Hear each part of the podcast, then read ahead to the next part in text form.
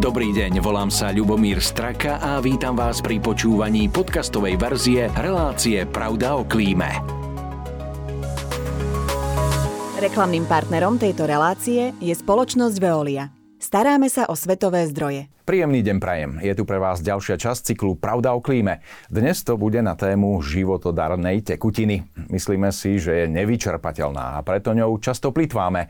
Mnohé iné krajiny nám jej zásoby závidia. No dokedy budeme mať vodu a ako jej množstvo a kvalitu ovplyvňuje nielen človek, ale aj klimatické zmeny? Bude prekvitajúce vodné hospodárstvo stále našim najsilnejším bohatstvom? Som rád, že nám tieto otázky prišiel zodpovedať odborník na hydrológiu a tak v štúdiu vítam profesora Jana Solgeja. Dobrý deň, prajem. Dobrý deň, prajem, ďakujem za pozvanie. Pán Solgaj, vieme si teda hneď na úvod vysvetliť, e, určite sme sa to učili v škole, ale aj dospelí si to radi zopakujú, aký je ten kolobeh vody?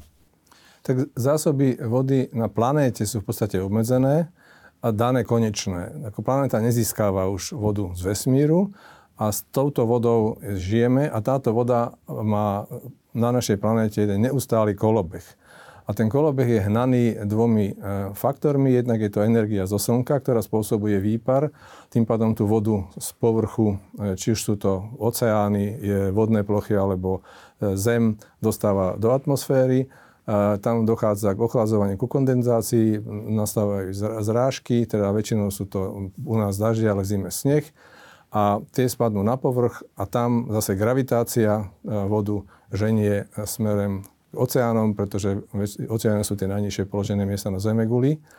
A toto je jeden veľmi komplexný, komplexný cyklus, ktorý má rôzne podoby na rôznych miestach Zemegule, v zemepisných šírkach, nadmorských výškach. A tomu sa vlastne štúdiu tohoto cyklu sa venuje hydrológia. To znamená, že máme stále, stále tú istú výbavu, to isté množstvo vody, ktoré sme na začiatku dostali a nič z nej sa nestráca, len to mení nejakým spôsobom. To je veľmi dobré to slovo mení. E, tá voda v tom kolobehu to neustále mení svoje miesto a svoje skupenstvo. A ten kolobeh zaujímavý tým, že voda sa nachádza v rôznych podobách na rôznych miestach istý čas. Ten čas zdržania je rôzny. E, môže to byť hodiny, dni alebo až 10 tisíce rokov. A e, tie jednotlivé akumulačné priestory to nazveme, či to bude pre nás ľadovec, alebo či to bude jasnému každému nejaké jazero, ale takisto aj pôda je taký akumulačný priestor, aj atmosféra je taký akumulačný priestor. Zdržiavajú tú vodu e, istý čas a medzi nimi práve tá energia slnka, vetry a, gravitácia posúva potom tú prebytočnú vodu späť do oceánu.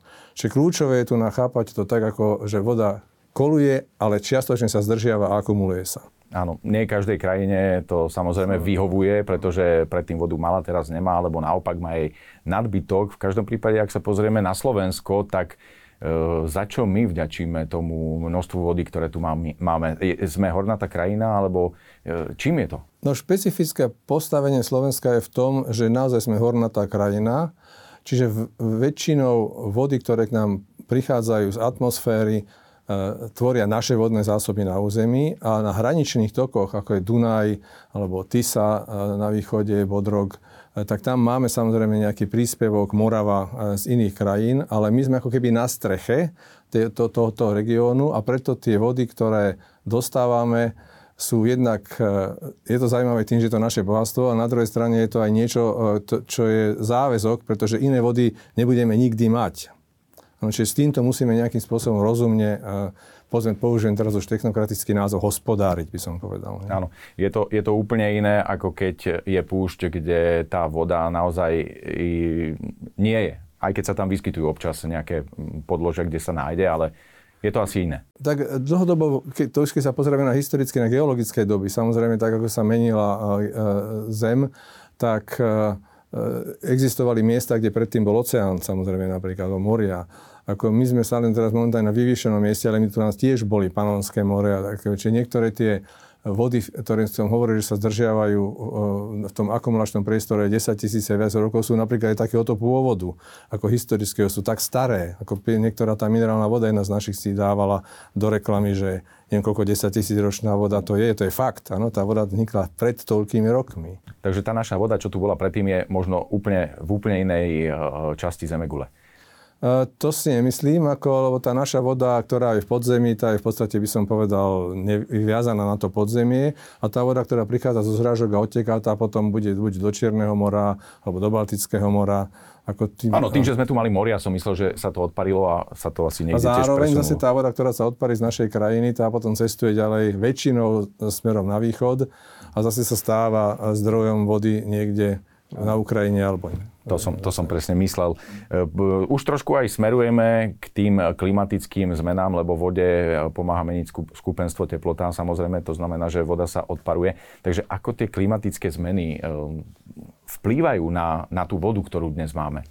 Tak toto je jedna, jedna z kľúčových otázok e, hospodárenia s vodou, pričom to hospodárenie s vodou teraz by sa naozaj chápal v takom integrovanom pojme, ako sa spoločnosť stará o svoje vodstvo tak je to kľúčová vec, pretože klimatická zmena zasahuje veľmi veľa oblastí kolobehu tej vody.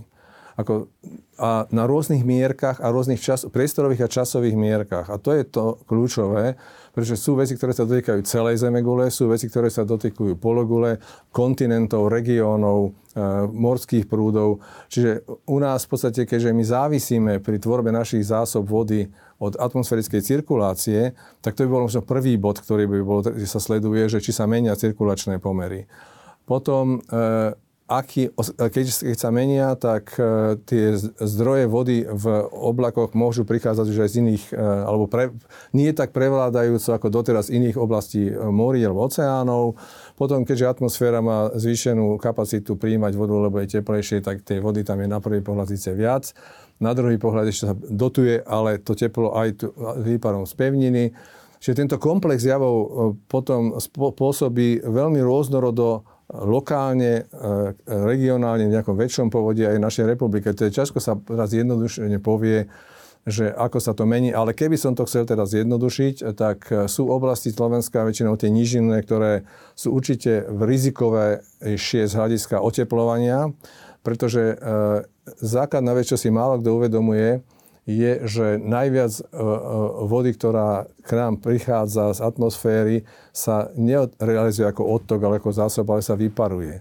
Ako kolega jedného to volá neviditeľná voda. Áno, tá voda je naozaj neviditeľná a v priemere, a to teraz musím povedať, že v priemere na Slovensku sa dá povedať, že zhruba dve tretiny vody sa odparí a jedna tretina sa realizuje ako odtok. Čiže to teplo a to je kľúčové z hľadiska výparu, a ten výpar zase je e, viazaný na teplotu, čiže v vyšších polohách hôr, kde je menšia tepelná energia, tam samozrejme tie vodné zdroje viac zásob, e, sa budú meniť v závislosti od zrážok, to v nižších polohách, v nižinách, tam zase tá teplota bude prevládať a bude spôsobovať väčšie problémy, ako treba zníženie zrážok, lebo vie vykompenzovať aj mierne zvýšenie zrážok. Čiže ten jav je veľmi komplexný aj na takom malom území, ako je Slovensko a e, veľmi veľa ľudí to aj u nás proste študuje, snažíme sa to nejakým spôsobom odhadovať a predikovať, ako by sme sa e, mohli v budúcnosti vyvarovať tomu, aby sme sa zamotali do nejakých problémov. To som sa chcel práve spýtať na to naše Slovensko, ako sme na tom e, dnes e, pri týchto klimatických zmenách s množstvom vody, možno aj s jej kvalitou. A čo sa tak očakáva do tých budúcich rokov? To, tie očakávania sú veľmi neisté. Ten pojem neistota je kľúčový pri chápaní kolobehu vody. Nedá sa to predpokladať? Uh, teda tým, že veľmi veľa ma, e, málo vieme, pretože naše vedomosti pochádzajú z monitoringu a ten monitoring má obmedzené uh, možnosti, či už finančné alebo, aj, aj priestorové. Uh, potom, okrem toho, tie zmeny sú iné v horách a budú, ako som povedal, iné v nížinách. Čiže aj teraz, keď sa pozeráme spätne na to obdobie, že sa otepluje, tak e, a rieši teraz Slovenský e, hydrologický ústav teraz konkrétne, aké obdobie bude považovať za také obdobie, z ktorého vypočítané údaje pre regulovanie odtoku a iných vecí budú tzv. E, no, no, normál 30 ročný ako budú považovať. Tak keď porovnali rôzne tie obdobia, tak teraz vychádza to tak, že naozaj v tých vyšších oblastiach je to, tá ohrozenie menšie ako v tých nižších oblastiach. Ako, aj keď môžeme povedať, že tie trendy sú klesajúce, ale tie klesajúce trendy nie sú štatisticky zase významné, hovoríme tomu. To znamená, že e, matematicky, keď testujeme, či je to naozaj trend, ktorý môžem, ho nesmieme zavrhnúť, tak to nevieme povedať. Iba málo kde tie trendy sú. Ale v priemere to vyzerá tak, že silnejšie, tie klesajúce trendy sú v nižinných oblastiach a, a slabšie, alebo dokonca aj máme oblasti, kde máme pozitívny trend v horských oblastiach. Mm-hmm. Tak e, sa bojím, aby po tejto relácii sa nechceli všetci presťahovať do Vysokých Tatier z tej Bratislavy. A v každom prípade ceny sú tam rovnaké nehnuteľnosti, takže to by asi e, nebol problém. Ale e, poďme späť k tej vode. E, môže to nejakým spôsobom ovplyvniť aj negatívne samozrejme to vodné hospodárstvo naše a zároveň potom aj ďalšie veci, ktoré na to nadvezujú. To znamená, že dá sa povedať, že aj výroba elektrickej energie, ktorá je cez tú vodu na niektorých oblastiach Slovenska. To, to vodné hospodárstvo ako disciplína alebo ako odvetvie, my sme to mohli nazvať, štát o tom v podstate kontrolované, alebo má veľmi zaujímavú históriu a momentálne e, sme v takom štádiu prerodu, kde sa prispôsobujeme novým jednak e, paradigmám, ktoré vo svete eh, tzv. integrovaného manažmentu vôd vládnu a sú prijaté ako za jediné eh, vhodné paradigmy, ktoré by sa vyrovnali aj s environmentálnymi problémami, s poklesom biodiverzity, aj z, eh, my sme znižovali teda dopady klimatickej zmeny. Na druhej strane tu máme obdobie, v ktorom sa e, pomenili e, štátne organizácie, zákonodárstvo, Európska únia vstúpila do vodného hospodárstva. Máme rámcovú smernicu o vodách, ktorá vyžaduje od tých členských štátov, aby e, dosahovali tzv. dobrý environmentálny stav vôd alebo ekologický stav vôd. A to je obrovská výzva, pretože tá je postavená v podstate na biodiverzite organizmov, by som povedal, vo vodných útvaroch. A tieto všetky veci sú vo vývoji pri tej zmene klímy. Čiže e, to, tie výzvy sú obrovské a sú fascinujúce a e, istým spôsobom sme teraz podarilo možno na Slovensku e, sa postaviť týmto výzvam takou novou koncepciou rozvoja vodného hospodárstva do roku 2030 s výhľadom do roku 2050, čo teraz vznikla na pôde ministerstva životného prostredia. Pričom zaujímavé bolo, že naozaj to bola taká koncepcia, ktorá vznikala inkluzívne od spodu. Obrovské množstvo ľudí bolo do toho zapojených, čiže dá sa povedať, že sú tam odzrkadlené jednak fakty, ktoré e, chcem, musíme rešpektovať, jednak potreby a jednak aj predstavy ľudí e, z rôznych oblastí, e, ako by to chceli mať. A toto bude treba dať do života tak, aby sme minimalizovali tie dopady, ktoré už teraz vidíme a ktoré pripisujeme tej zmene klímy. Či to sú už tie intenzívnejšie povodne na malých tokoch, či je toto sucho alebo dlhšie trvajúce sucho, pokles výdatnosti vodných zdrojov, či e, budeme vedieť kompenzovať tieto veci. To sú fakt otázky, ktoré, na ktoré sa ťažko odpovedať. Sú predstavy, tie predstavy sa budú nejak realizovať. Kľúčové je z tohoto pohľadu monitorovať tieto zmeny. A tom napríklad to naše vodnospodárstvo síce malo veľmi dobré základy, ale to bude vyžadovať asi podstatne viac peňazí a to nikto, samozrejme takýchto vecí dlhodobých málo kedy, ktorá, som povedal, politická reprezentácia je ochotná investovať, pretože to neprináša okamžite žiadny zisk, ale dlhodobo, keď nebudeme poznať stav našich vôd, tak všetky veci, ktoré budeme chcieť robiť, to sú iba Odhady. predstavy. Áno. Áno, tak, no. Áno. V každom prípade um, existujú možno aj v, v, v tomto projekte nejaké opatrenia na to, ako, akým spôsobom um, sa dá dostať voda do tých suchších oblastí. Sú tam nejaké vodozadržné e, opatrenia alebo niečo podobné? Budú sa budovať podzemné nádrže, zberať e, dažďová voda, neviem, aké ešte opatrenia? To, to sú, teda všet, viacero vecí ste načali. Ako poprvé v tých suchších, keď to nazveme suchších oblastiach, sa treba vyrovnať s tým, že som suchšia oblasť. Mm-hmm. Ako, a tomu prispôsobiť aj plodiny. Áno, pretože práve na Slovensku tým, že tie vody prichádzajú z hora, a, tak, a ten výpar je dominantný, a v tých suchých oblastiach je ešte viac dominantnejšie ako inde. Takže nestihnú pritecť. Uh, Vypalia sa po ceste. Ako, tak technicky by som povedal, to je, by sa to dalo zvládnuť. Otázka je, či to chceme. Lebo aj teraz napríklad zásobovanie pitnou vodou e, na Slovensku tradične e, bolo vyriešené tak, že v oblastiach, kde sú slabé zdroje podzemnej vody alebo sú znečistené, sa dováža pitná voda z oblasti, kde je v tej pitnej vody voz. Takže napríklad žitné vody vody z Žitného ostrova cestujú stovky kilometrov. E, Košice majú zásobovanie pitnou vodou z viacerých e, oblastí, e, aj z prameňov, ale aj z nádrží. Napríklad Starina je na ukrajinských hraniciach a odtiaľ ide cesta. No? Čiže toto ako technicky riešite nejakým spôsobom je. E, otázka je, že či toto je ten rozumný spôsob, ako rešpektovať e, to, že tá príroda má svoje limity a či na tých miestach tie limity budeme chcieť e, s nimi žiť. A to potom prichádzajú také možnosti, ako meniť polodiny, možno, možno, možno robiť riadenú akumuláciu podzemných vôd napríklad, že sa budú niek- Ale zase keď ja budem tie zrážky, ktoré tam sú, akumulovať, tak mi budú chýbať v toku. Čiže to sú práve to, čo som povedal, také tie komplexné veci, ktoré treba riešiť vždy na tom danom mieste, pre ten daný problém, komplexne s odborníkmi, nie plakatívne a, alebo nie nejakými heslami, ale sa fakt na tie veci pozrieť. Napríklad v Japonsku sa hovorilo po, po druhej svetovej vojne mali veľmi veľké množstvo zosuvov, a z povodní a vtedy vymeno, urobili takú koncepciu, to je iba z literatúry, som vtedy samozrejme nebol, že urobili pre každej povode tzv. doktora. A to bol proste, musíte mať odborníka alebo odborníkov, ktorí pre tú danú oblasť zhromažďujú postupne všetky vedomosti, poznajú tie lokálne špecifika, lebo nie je jeden svah ako druhý svah, nie je severný svah ako južný svah. Čiže dá sa čo robiť a pritom ale nemôžeme ešte, stále teraz, aby to nevznelo tak, že ja teraz chcem meniť ako krajinu. Musíme rešpektovať tie danosti, ano, aj prírody, to, to biodiverzitu, všetko. Samozrejme. V každom prípade. Ako... Úplne na záver by som sa rád ešte dotkol témy, um, ktorú sme možno, že aj to začínali. To znamená, že tá voda mení skupenstvo, presúva sa niekde inde po svete a na niektorých miestach môže spôsobiť naozaj uh, silné záplavy toto niečo je možné istým spôsobom predpovedať, ako sa bude tá naša zem vyvíjať. To znamená, že, že tam, kde... Tie záplavy sa totiž objavujú na miestach, kde predtým nikdy neboli. Čiže je to nejak predpovedateľné a dá sa na to nastaviť, aby ten človek netrpel? Toto sú také, tieto dlhodobé faktory sú veľmi zaujímavé.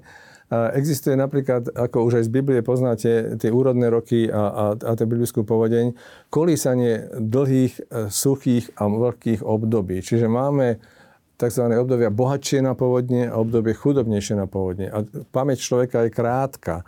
Čiže takéto veci si nerád človek pamätá. Teraz na tom budem mať jeden článok v časopise Nature, v takom veľkom medzinárodnom kolektíve. A tu vlastne ide o to, že pokúsiť sa vyhodnotiť na celej ploche tie veľké katastrofálne udalosti a potom tú lokálnu udalosť, ktorá vznikne, pretože také nikdy nebolo, vnímať tej širšej súvislosti. Tak to bolo napríklad na Slovensku aj e, zaujímavé nastavené e, e, akademikom Dubom po, po, po druhej svetovej vojne, že urobil obalové čiary najväčších povodní v jednotlivých regiónoch a potom povedal, že v tomto regióne toto sú tie najväčšie možné, ktoré vyšli z tohoto miesta, z toho miesta, z toho miesta. Tuto nikdy také niečo nebolo. Ale potom protipovodné opatrenia aj tie technické sa nastavovali na tieto veľké hodnoty. Samozrejme, že je veľká kritika, že máme veľmi hlboké zahrazované toky a tobogány a tak ďalej, ale na mnohých miestach práve toto úvozovkách prehnanou regionálnou bezpečnosťou sme zabezpečili to, že tam proste povodeň nebola. Ano. Ale a to je kľúčové. Ani storočná voda neprekvapí. No ale toto je kľúčové. To by, tá, tá storočná voda je veľmi dôležité heslo, ktoré je podľa mňa často používané a treba ho trocha tu vysvetliť. Storočná voda je pojem, ktorý hovorí, že na tom danom mieste, a či už z tých pozorovaní alebo nejakým odhadom, zvolím jednu limitnú hodnotu, prahovú hodnotu, nad ktorú v priemere za veľmi dlhý čas príde vyššia povodeň. Nehovorím aká, ale vyššia. To znamená, že na tomto mieste, keď budem tisíc rokov e, pozorovať e, povodne, tak táto hodnota jedna bude 10 krát prekročená. A ona môže byť prekročená 10 krát za sebou a 990 rokov nie, ale v priemere znamená to 100. Ale to slovo kľúčové je v tom prekročení. Čiže čokoľvek urobím ako ochranu na túto hodnotu, tým zároveň hovorím, že v priemere raz za 100 rokov zlyha. Toto znie veľmi kruto, ale takto je postavená filozofia protipovednej ochrany v celej Európe, sa dalo povedať, kde sa používajú tzv. enročné prietoky. Čiže hovoriť niečo, že je storočná voda, je, je troška zavádzajúce, lebo ak bol prekročený ten limit, tak bola to áno, ale to môže byť aj 5-násobne prekročený. Ako stále tá hodnota bola prekročená, ale tá ochrana bola na túto hodnotu vybudovaná. Čiže tá ochrana je vybudovaná vždy tak, že raz za čas a ten čas musí byť veľmi zriedkavý, musíme ho kvantifikovať, to je tá storočnosť a viem ho ekonomicky potom vyhodnotiť, sa mi to oplatí. A toto je niečo, čo si ľudia málo kedy uvedomujú, že ľudia, ktorí žijú pri tokoch, musia počítať s tým, že raz za čas príde nejaký extrémny jav, ktorý môže byť veľmi extrémny, ako napríklad teraz v Taliansku ste videli, alebo my pred dvomi rokmi v Nemecku, čo sú úplne neočakávané situácie. A ten článok, o ktorom hovoríme, že keby sme to sledovali regionálne v väčšom regióne, tak asi by to nebolo až také neočakávané. A keby sme sa na to takto pozerali, tak možno by sme vedeli to očakávať. Ale to, že to budem očakávať, to ešte neznamená, že budem vedieť e, všetky tieto negatívne dôsledky aj nejakým spôsobom riešiť. Lebo niektoré sú tak veľké, že nemôžeme odsťahovať vyťahovať proste civilizáciu z toho miesta, Samozrejme. kde sa vyvíjala. Veľmi dobre sa mi rozpráva s vami. V každom prípade čas nás tlačí, takže ja sa vám chcem poďakovať za to, že ste prijali naše pozvanie sem do štúdia, že sme sa takto pekne mohli porozprávať o tej vode. Neverím, že končíme s touto témou, takže rozhodne by som vás ešte raz potom niekedy privítal. V každom prípade, pán Solgaj, veľmi pekne ďakujem. Ďakujeme ja, ďakujeme Akadémii. Myslím, že táto iniciatíva je veľmi záslužná a ja môžem poďakovať aj im. Ďakujem a lúčim sa aj s vami a želám vám ešte pekný zvyšok dňa. Reklamným partnerom tejto relácie je Veolia Energia Slovensko.